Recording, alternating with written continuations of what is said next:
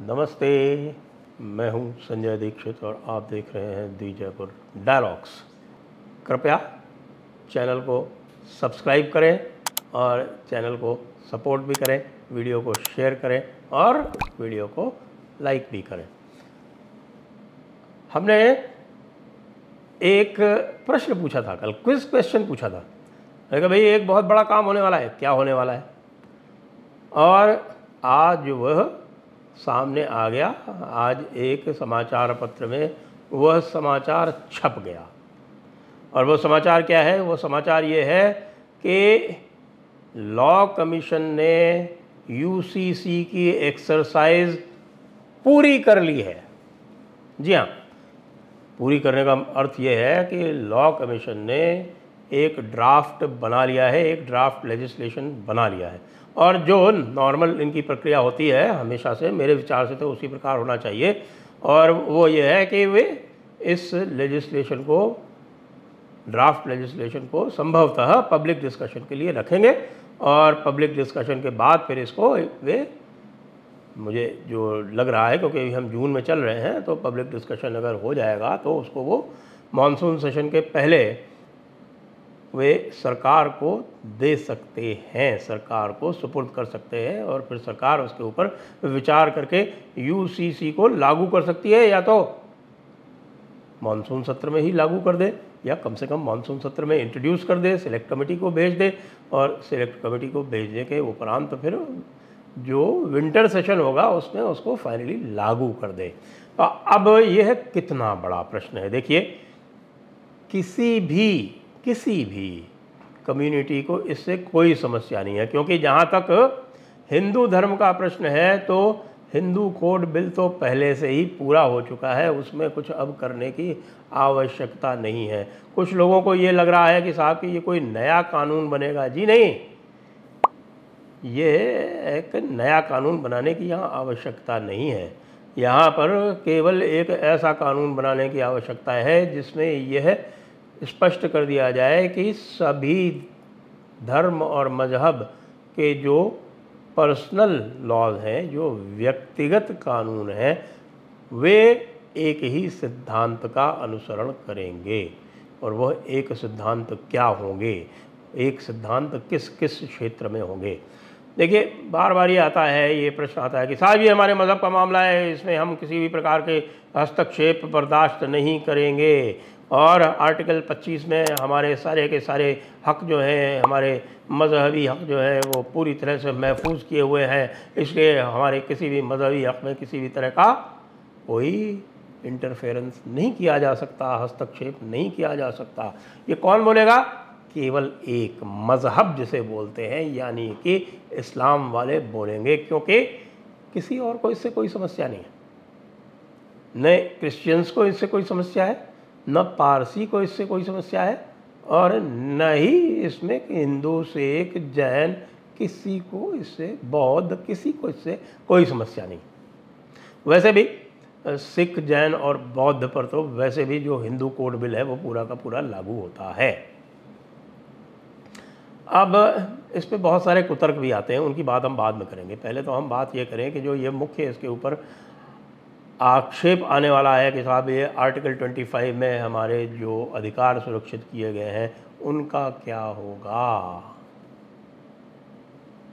तो उनका क्या होगा, वो हम बता देते हैं क्यों आर्टिकल 25 जो है, वो स्पष्ट कहता है कि वह सेकेंडरी राइट है, यानी वो दोयम दर्जे का अधिकार है।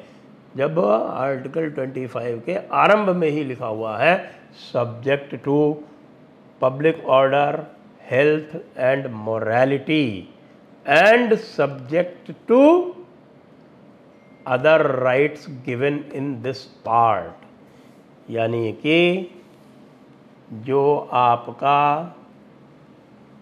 धर्म स्वातंत्र का अधिकार है, वह सब्जेक्ट टू है, यानी वह अधीन है किसके? पब्लिक ऑर्डर के लोक व्यवस्था जिसको बोलते हैं और हेल्थ मॉरलिटी हम मॉरलिटी का अलग अलग लोग इसकी व्याख्या करते हैं, लेकिन पब्लिक मॉरलिटी कह सकते हैं इसको। यदि कॉन्स्टिट्यूशनल मोरालिटी भी कहेंगे तो भी कोई विशेष अंतर नहीं पड़ेगा। और subject to other rights in this part और अदर राइट्स क्या है भाई? उसमें राइट टू इक्वालिटी मतलब ये हुआ कि यदि आप इसमें विशेष जो आएगा यूसीसी में, वो इक्वालिटी से संबंधित ही होगा, यानी कि महिला और पुरुष को बराबरी का अधिकार मिले। किसमें? मैरिज एंड डिवोर्स जी, एक ये मैरिज एंड डिवोर्स दूसरा सक्सेशन एंड इनहेरिटेंस यानी सबसे पहले शादी और तलाक की बात हुई, उसके बाद फिर सक्सेशन यानी कि जो आपका जो प्रॉपर्टी इनहेरिट होती है, जो आप अपने पिता से जो प्रॉपर्टी आपको मिलती है वंशानुगत, वो तो सक्सेशन एंड इनहेरिटेंस तीसरा है गार्जियनशिप और चौथा है अडॉप्शन तो इसको आप चार अंग मान लें या आप इसको छः अंग मान लें। अब सबसे बड़ी समस्या आएगी मैरिज और डिवोर्स में। क्या मैरिज और डिवोर्स में क्या है कि मैरिज और डिवोर्स इस्लाम में पूरी तरह से एक पक्षी है और इस्लाम में पूरी तरह से वो जो उनके आलिम, काजी जो समाज के लोग हैं, उनके ऊपर ही आधारित है। अब इसमें जो एक रूपता लाई जानी है, वो ये है कि भाई ये काम जो है, यानी एक तो मैरिज जो है, उसका रजिस्ट्रेशन कंपलसरी होगा।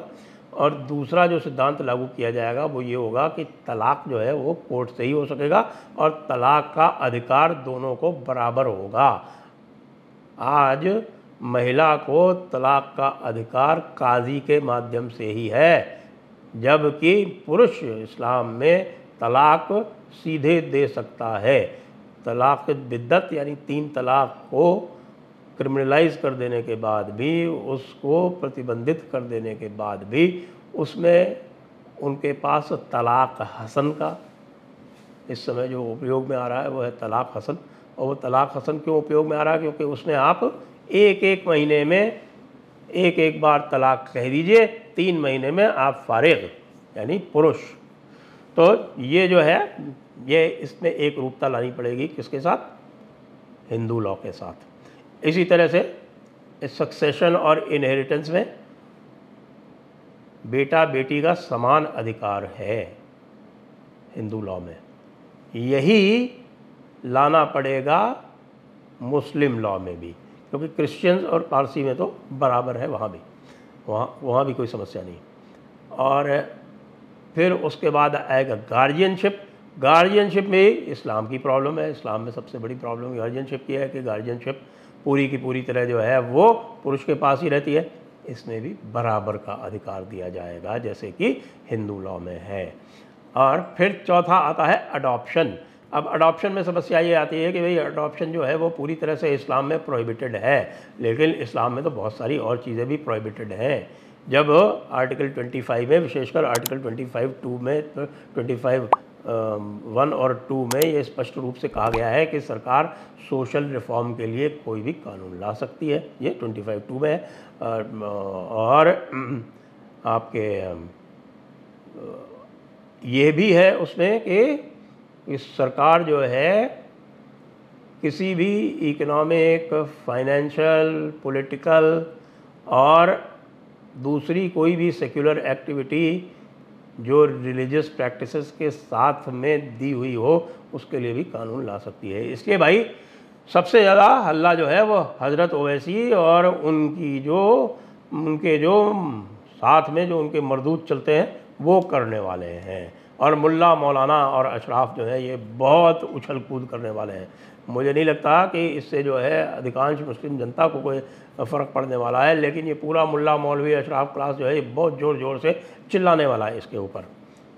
तो इसके लिए पहले ही डॉक्टर अंबेडकर ने उन्नीस सौ उनचास में ये साफ़ कह दिया था कि भाई, ये जो तुम कहते हो ना कि तुम्हारा जो कानून है, वो शरीयत से गवर्न होता है और शरीयत के अलावा कोई कानून नहीं लग सकता, ये बिल्कुल गलत है क्योंकि मुस्लिम लॉ शरीयत के अंतर्गत उन्नीस सौ सैंतीस में ही आया है, उससे पहले नहीं था। तक कि एंडू एंडू आपके जो सूबा सरहद है, एन डब्ल्यू एफ़ पी जिसको कहते थे, आजकल खैबर पख्तो पख्तूनख्वा है, उसमें भी हिंदू लॉ चलता था, और C P UP Bombay Madras के बहुत सारे क्षेत्रों में भी हिंदू लॉ चलता था, मुसलमानों में। और जो नॉर्दर्न मालाबार जो क्षेत्र है, केरला का, वहाँ तो मरुमक्कतयम लॉ चलता था। यानी कि जो मैट्रियार्कल और मैट्रीलिनियल लॉ है वह चलता था। तो फिर किस तरह का यहाँ पर आक्षेप आ सकता है। तो भाई लोगों, अब आप तैयार हो जाइए और बिल्कुल अब आप प्रतीक्षा करें कि जो कानून है वो हमारे सामने आए। जब वो कानून सामने आएगा तो हम पूरी तरह से उसके जो भी प्रोविजंस होंगे उनकी समीक्षा करेंगे और आप लोगों से भी अनुरोध करेंगे कि सब लोग जो हैं वो अपने, अपना मत लॉ कमीशन को भेजें, जिससे कि एक बढ़िया कानून बन सके और एक मज़हब विशेष को जो एक स्पेशल एंटाइटलमेंट दे रखा है, वह समाप्त होकर सभी को एक धारा में लाया जा सके और वास्तव में भारत की एकता का मार्ग प्रशस्त हो सके। जय हिंद, वंदे मातरम।